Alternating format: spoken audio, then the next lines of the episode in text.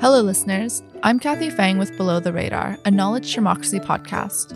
Below the Radar is recorded on the territories of the Musqueam, Squamish, and Tsleil-Waututh peoples.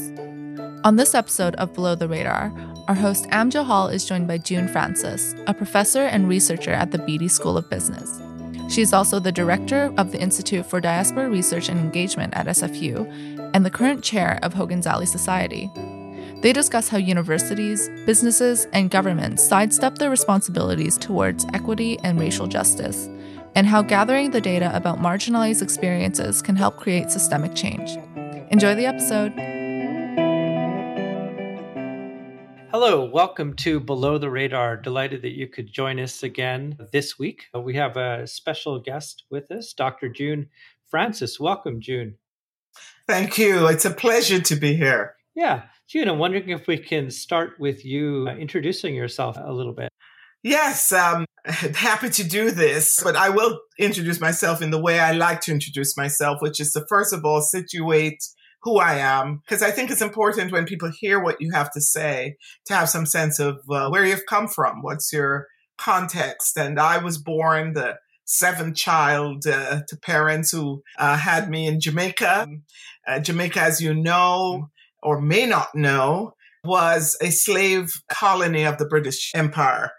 And also, what you may not know is the extent to which there was, you know, colonial dispossession of indigenous people's land. So I was born on the land that was dispossessed from the Taino First Nation people who were exterminated upon contact with the Spanish and ultimately the British and do not exist anymore as a people on Xaymaca, which is a name the Taino First Nations people gave. I was born in colonial Jamaica.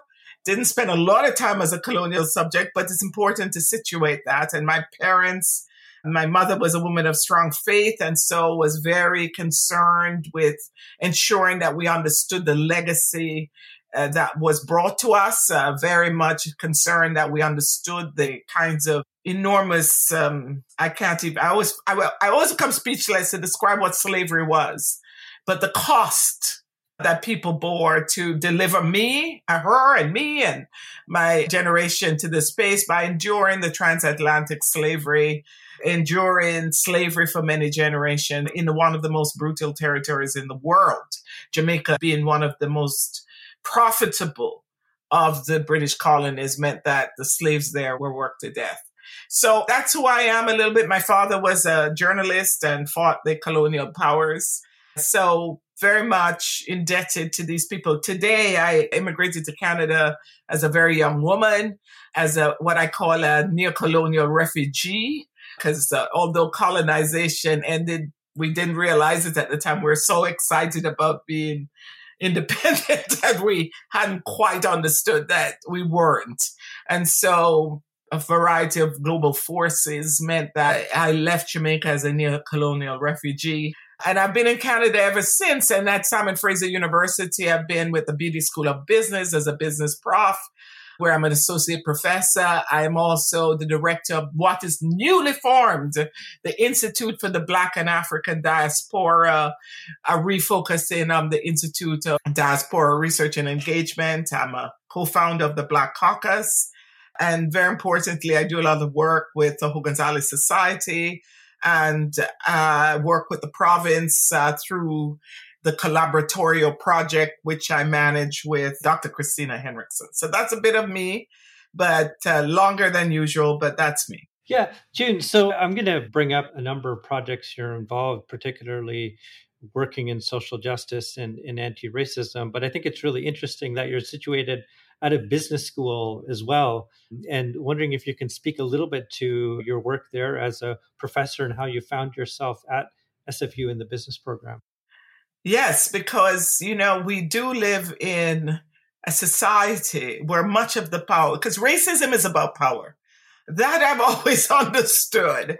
Who has it? Who wields it? And in a capitalist society, what happens in the business school? How we train business people the kinds of frameworks that they're using have historically been used to oppress.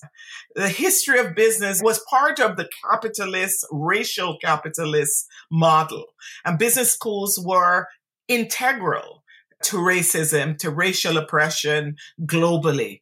And so my interest in the business school was one, I understood the power that comes from the business community. You know, my interest was embedded in these, not students, but in research, in, in, in the governance of business schools, uh, an attempt to address oppression of all form, whether it's gendered or, you know, the multiple intersecting way where oppression occurs and, and racial oppression in particular. And more recently, I started to realize the ways in which universities and businesses sidestep any kind of attempt to really create equality or equity in terms of who makes the decisions. I did some research looking at who were on the boards of government. Because if you don't know who is wielding, as we see recently with Elon Musk, who holds the decision making power? Who is behind the whole machinery? Who holds the financial power? Then you will never systemically change anything.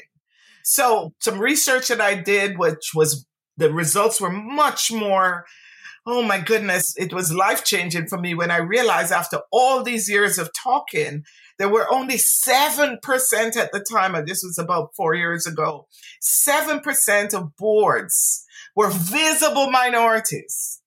Right? This is in a lower mainland that for most our cities are majority visible minorities. So I started to realize that racial oppression had not moved at all. And so in my work at the university, you know, in whether it's uh, in the institute or starting the Black Caucus or my work as a professor in the indigenous program where I teach the marketing course, or in terms of my classroom, I try very hard to ensure that I bring a decolonial lens to it. It's interesting. You mentioned the businesses in capital. You know, think of the Hudson's Bay Company to the British East India Company to the more contemporary examples where we see very similar rollouts in terms of business practices and lack of diversity. It's interesting. Back in the spring, you gave a talk called Becoming an Anti Racist decolonial university. And it's great to see you use that language in a very straightforward way. Because I, I, first worked at a university back in the 90s. And back then, they used to just use the word diversity, right? And people would come in and talk about the need for diversity. It was all kind of self selecting, there wasn't really any target set around these things and and literally you were in the room where people would just roll their eyes when people brought up the term diversity like it was just so flippant in this time. When and so as when you see 20 30 years go by and we're still talking about these things there is this long duration of institutional inertia and processes. And you've been you know very outspoken in terms of where uh, universities but also other institutions need to go. And it'd be great to just hear from you because you've been inside of universities a long time yourself you've seen the rhetoric doesn't meet the reality oftentimes. And for some people, they're hearing it for the first time. But I know for me, I, this is like 25 years ago, they were talking about this and not much, not much happened. You're absolutely right. And it, I, I applaud us for hanging in there for so long because we have heard this go around and around and not much has changed. In fact, what happened is what now we see more clearly. And that is institutions actually adapt themselves and transform themselves just enough to stifle true systemic change. So, so what I think I observed and what got me even more urgent is recognizing that not only have we been talking about this for so long, but what universities did, and you know, there's a book on the equity myth that I think it's worth looking at and all the data. We realized that what universities did was look around them and they noticed something. They noticed that when we talk about diversity, we have this very long list in it, a very long list race, you know, gender, eh, sexual orientation, ancestry. And so they picked the one they liked. And what they did was they looked for the group of people. And, and I know this is hard for somebody to hear, but they did. They looked for white women and they decided that the only adjustment they were going to make was to bring first of all, just diversity, meaning different spaces. They were going to leave the structures in place. And then they would invite into those spaces people they felt would fit most closely to the white supremacist structures. And I say this quite intentionally because universities were always designed to support the idea of white supremacy. It was part of the colonial project globally in which you've come from a society where the British education to this day still imprints itself. But that education was designed to justify colonization, to justify why they were superior, to embed in our brains the idea that every piece of academic and intellectual and uh, innovation was a European idea and that the rest of us were somehow inferior and, and to embed that within the scholarship of universities. So universities are fundamentally designed in a secular society like Canada to be racist. Absolutely. When I think about my own schooling in high school, there was no mention of residential schools, and I didn't graduate that long ago, you know, 1991, and just the amount that still needs to be reformed and, and changed in terms of our public systems.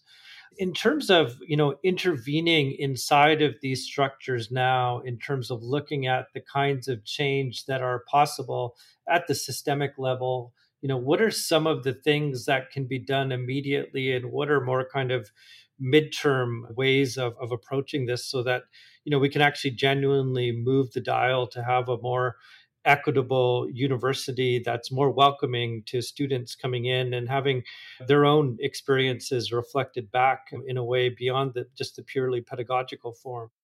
Yeah i i just think we have such an opportunity here and this is where I get excited because I actually think if we truly understand what the opportunity is in front of us, I think we would all agree that this is a moment, a renaissance moment for us intellectually, in terms of our lives, in terms of how we see the world. And I also can't think of a moment where we need transformation as we think about the multiple big issues facing our planet, for example. It should be now clear that the ideas that have dominated universities and therefore our citizenry and how we've conducted our society has led us on a one way street to destruction. We have growing global inequality and health crisis after health crisis there is so much there that I think has come out of us so narrowly um, defining, first of all, the, what we know and how we approach problems and how we approach each other as communities. And a lot of that rests in the way we got educated, the way in which we have been denied certain ideas. What do universities need to do? And I'm coming to that, but I do want to point out that your example of the residential school is such a poignant one. You did not not know by accident, right? This was intentional, right? The denialism is part of the project so that you say you don't know. And this is what universities always do. They start over.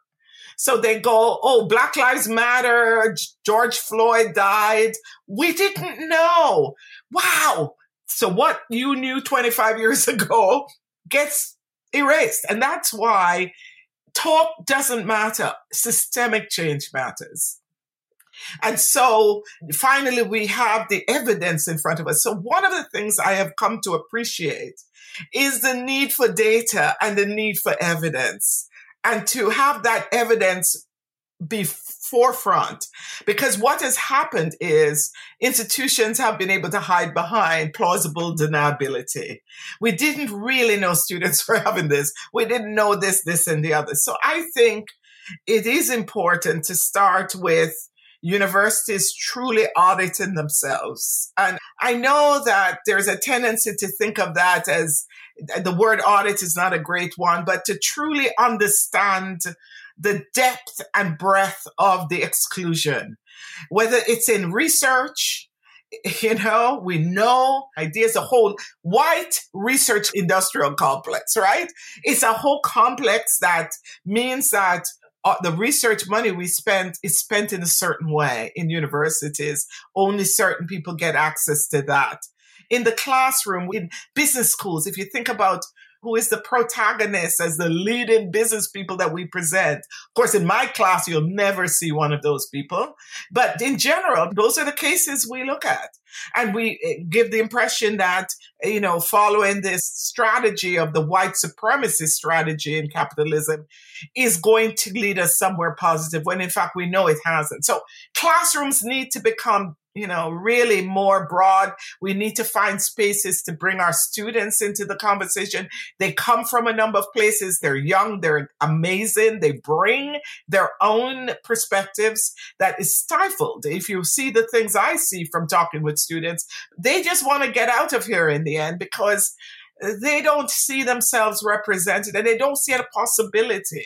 I remember one Sikh student uh, in my class saying to me, and I always thought it was one of the best things, and I probably mentioned it a lot, was because he looked at me and he said, I finally know that I can be a Sikh and be successful. It was like one of those moments where I thought, if I've done nothing for all these years teaching, if this one student feels this way, I've done enough because this is what it's about so that people step into this classroom. Student life, you know, is again, if you look around, governance, administration. So we need to understand, we need to take the time to get data, to audit what's going on, to truly hear, and to center those experiences in hearing. And we need to stop this thing of burdening people with telling their stories over and over. So we've listened to what has been said over the last three years, pull from that. Uh, we know enough has been written. There's enough to go on, but center that in your audit, not start from this position that you still don't know what's going on, because that's a way to never do anything. And then, of course, on the full transparency, creating action plans, widening the circle to make sure a lot of other people that have been excluded from communities and others are part of this resurgent. And then to create a renaissance, you really have to then be prepared to spend the money and time to change it. And this is where we get stuck because we don't actually. We put band aids on around the corner and then we don't have the spaces for people to truly reimagine and to change how we execute universities. June, you've been involved for a number of years with the Hogan's Alley Society. I'm wondering if you can speak a little bit to your work there that's ongoing with the city of Vancouver. I know it started in a particular pace. There's been some movement, but also not enough either. So if you could share a little bit of that. You know, W.E.B. Du Bois had said, and it always struck me that, you know, I share in other spaces that He's the great African American sociologist. Many of us uh, uh, are learning more and more about the contribution he has made that was erased or sort of uh, taken over by others as part of the project of, you know, whitewashing black scholarship. And so he had said he never got an academic job, but he also said the reason he didn't is also that he couldn't watch people being lynched in the street and not do something about it. And as a member of the academy, I've always recognized that my research as a person from an oppressed group interested in anti-oppression work needed to not just uh, end on some pages somewhere, but the, the communities needed to see some impact that was always just in the back of my mind. But as you know, you know, the city of Vancouver made the colossal mistake of coming out with a, a, Northeast False Creek plan that completely erased the history of the Black community. Hogan's Alley was a place where, you know, Black people thrived in the city as best they could in a segregated city. Vancouver was a segregated city. I say that a second time. And so, you know, we know that because there's still covenants in North Vancouver and other places saying Asians can't live there, etc. So we need to understand that Vancouver had the headquarters of the Ku Klux Klan in this city.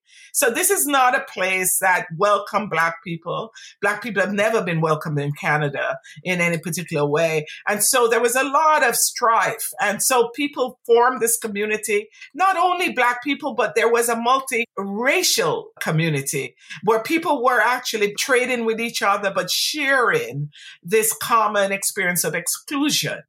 And the Black community's epicenter was, you know, around uh, where we now call the whole Alley block, where, you know, Nora Hendrix, the grandmother of Jimi Hendrix, was on the, as an elder in the church. And just to paint a picture, and 800 people were on the roll of that church, of the community. And when you listen to firsthand accounts, people said this is the only place they found community. Of course, the Vancouver, as part of the uh, urban renewal, and this happened across North America, slated the Black community for, and the other communities as well. Chinatown was also going to go for displacement. And they did that through, you know, the, the, classic ways of making it unlivable, to make it look like a red light district, to say it's full of crime, all the rhetoric that we know that they use. And the black community was displaced with the Georgia Viaduct.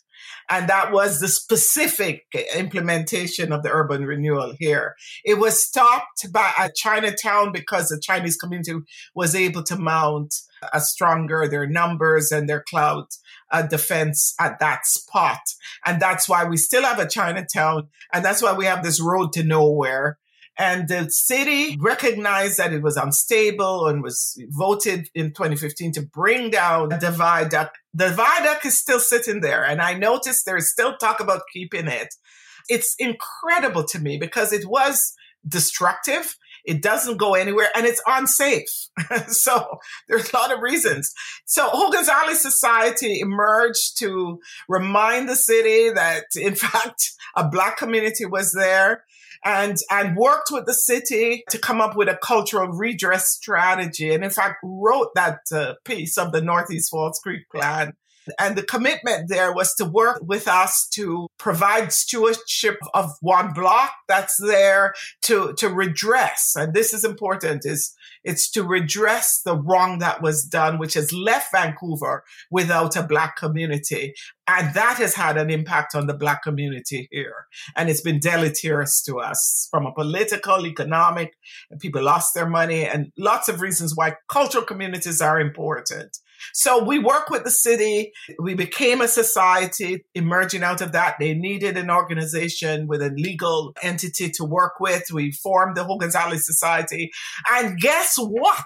Finally, after years and years and years, this year, the last one of the, the city council that, that left, the mayor supported us, the city council supported us, and the, the city council voted to sign a memorandum of understanding with the Hogan's Alley Society to begin the lease negotiations around ensuring that this block is stewarded by the Black community.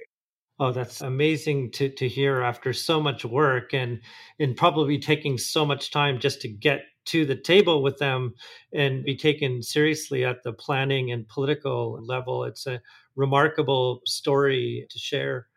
You've been involved a lot more recently with the as co-chair of the province of BC's anti-racism data initiative. I'm wondering if you could share a little bit of that that work. I know it's quite recent and probably just getting started, but in terms of what the intent of that that work is.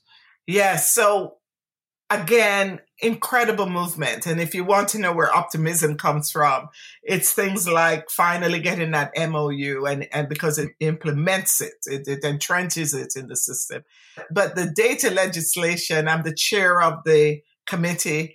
And this came out of a lot of work by racialized communities uh, across British Columbia who worked and were on town halls and met with ministries and eventually did their own consultation. And this was the first time any government, to my knowledge, did in fact commit to and implement a series of engagement with communities led by communities which led to a clear voice saying that if you want to create equity as a government for racialized and indigenous communities, then you absolutely need to know. You can't run blind anymore. Remember this thing I said about plausible deniability?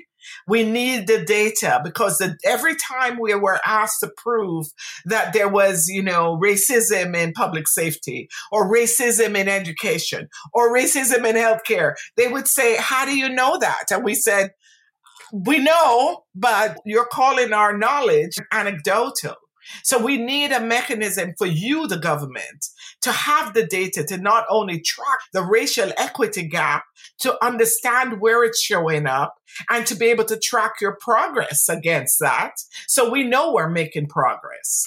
And emerging out of that was anti-racism data legislation, which I was in Victoria to talk to. I applauded the government for the process. And I applauded the government for finally implementing this piece of legislation. It has the potential to be game changing. And this is a committee that's working with the government to the data standards to bring a community and, and also not just the community, but we have to deal with data. So we're bringing both our understanding of anti-racism and the goals of this, plus our understanding of the ways in which data has not been collected in ways that have been helpful to ensure that we start to collect the data in the right way and to also move forward. And it's also part of the government's commitment on the DRIPA and its its its commitment to indigenous people. In that case, there's a commitment to data sovereignty as well. So we're working to implement the kind of data, but this data will have no impact if the government doesn't turn those into action plans. And that's the kind of thing we're working in. What is the data we're going to collect? where we're going to do that first and how we're going to monitor so that we hold the government accountable. June, you mentioned formerly what was called the Institute for Diaspora Research and Engagement, that it has relaunched with a, a new name. Wondering if you can share a little bit about some of the work that's happening there.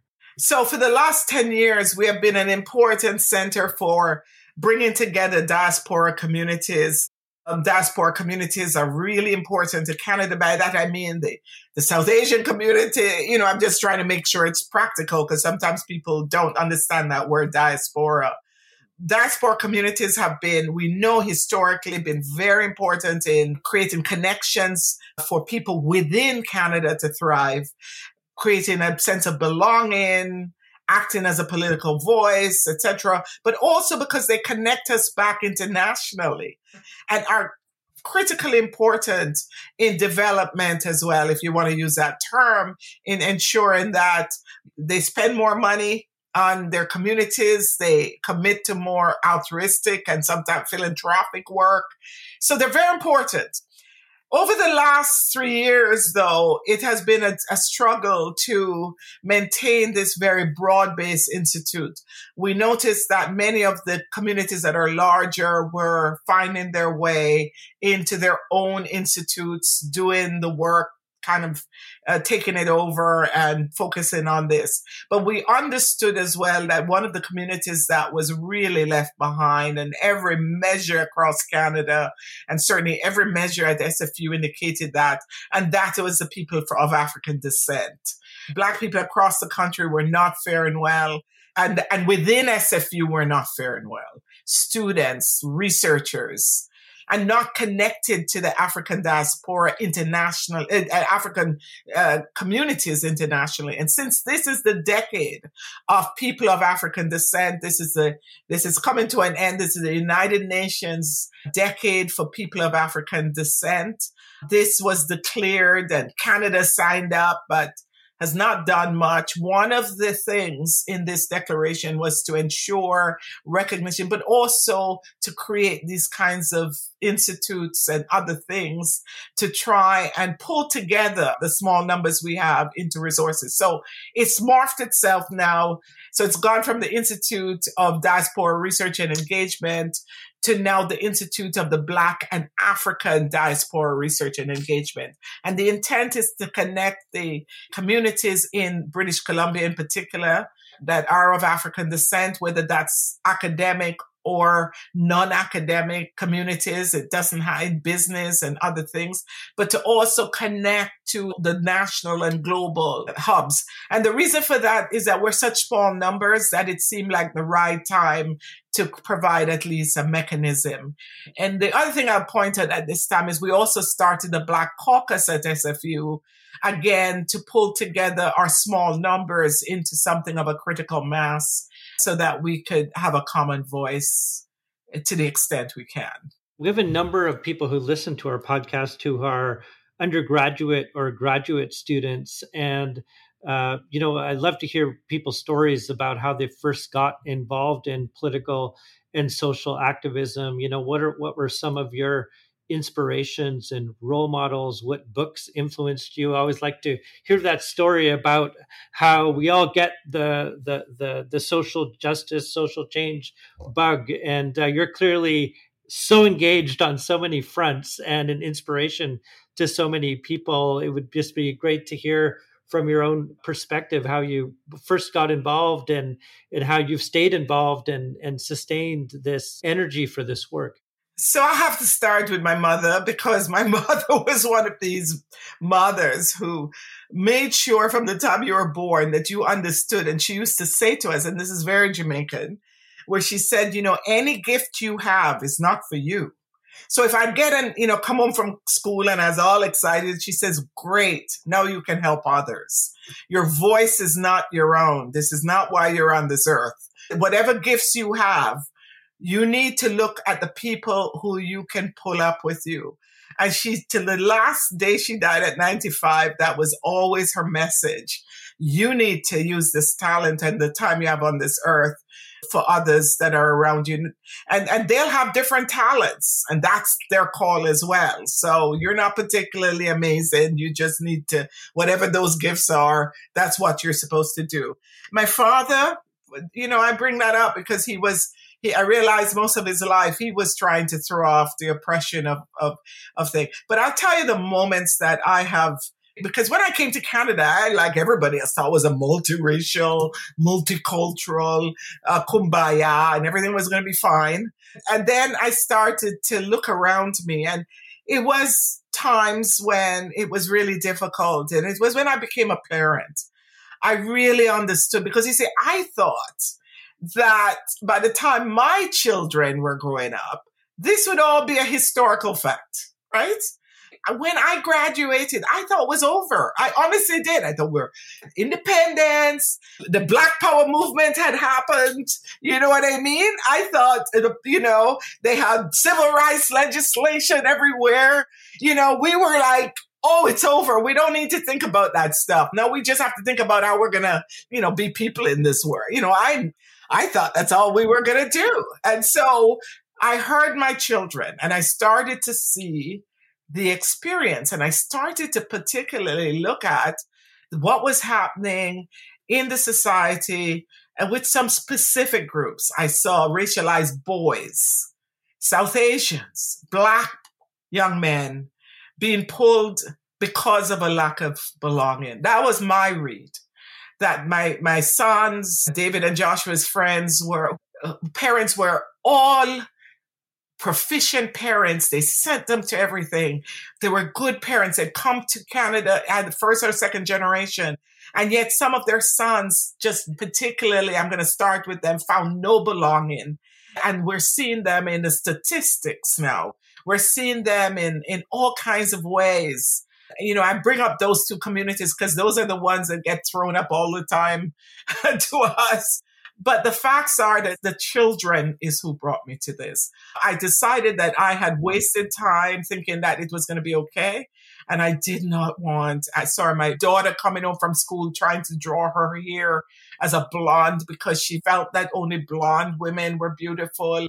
It, it, just goes on and on. My son being told when he did a project that, you know, Black history is not Canadian history.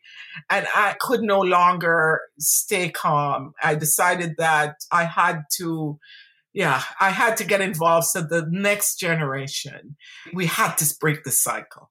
Yeah. Yeah, I had the good fortune of having your son Joshua as a student in the semester in dialogue many years ago. He's a social justice activist and hip hop star in his own right and off to doing, I'm sure, many interesting things. That's where I first met you. In fact, was at his graduation. You were. Oh yes, um, I didn't. Yes, um, I didn't even put those two together. And I don't know if you know, but he curated the first Black history exhibit we've ever had, led by the Black population in Victoria last year, and it was something. It was a moment. Yeah, nice. Uh, June, is there anything you'd, you'd like to add? Uh, the thing I'd like to add to listeners is that, you know, we need everybody to understand that this is not about us only. It is about the society that we all want to be in. It is a society where we all thrive, and that can't be anything but a richer society that is better equipped to address some of the big issues that we're faced. We're facing catastrophic crises. And I think it's important for all of us to realize that whether you are privileged because of belonging to the dominant group or you're on a different trajectory, that we need everybody as part of this movement because the tendency is to think it's about the people who are disenfranchised. Of course, we're the ones most directly affected. But if you're listening to this podcast, take it as a privilege that you can learn about anti racism and racism without experiencing it.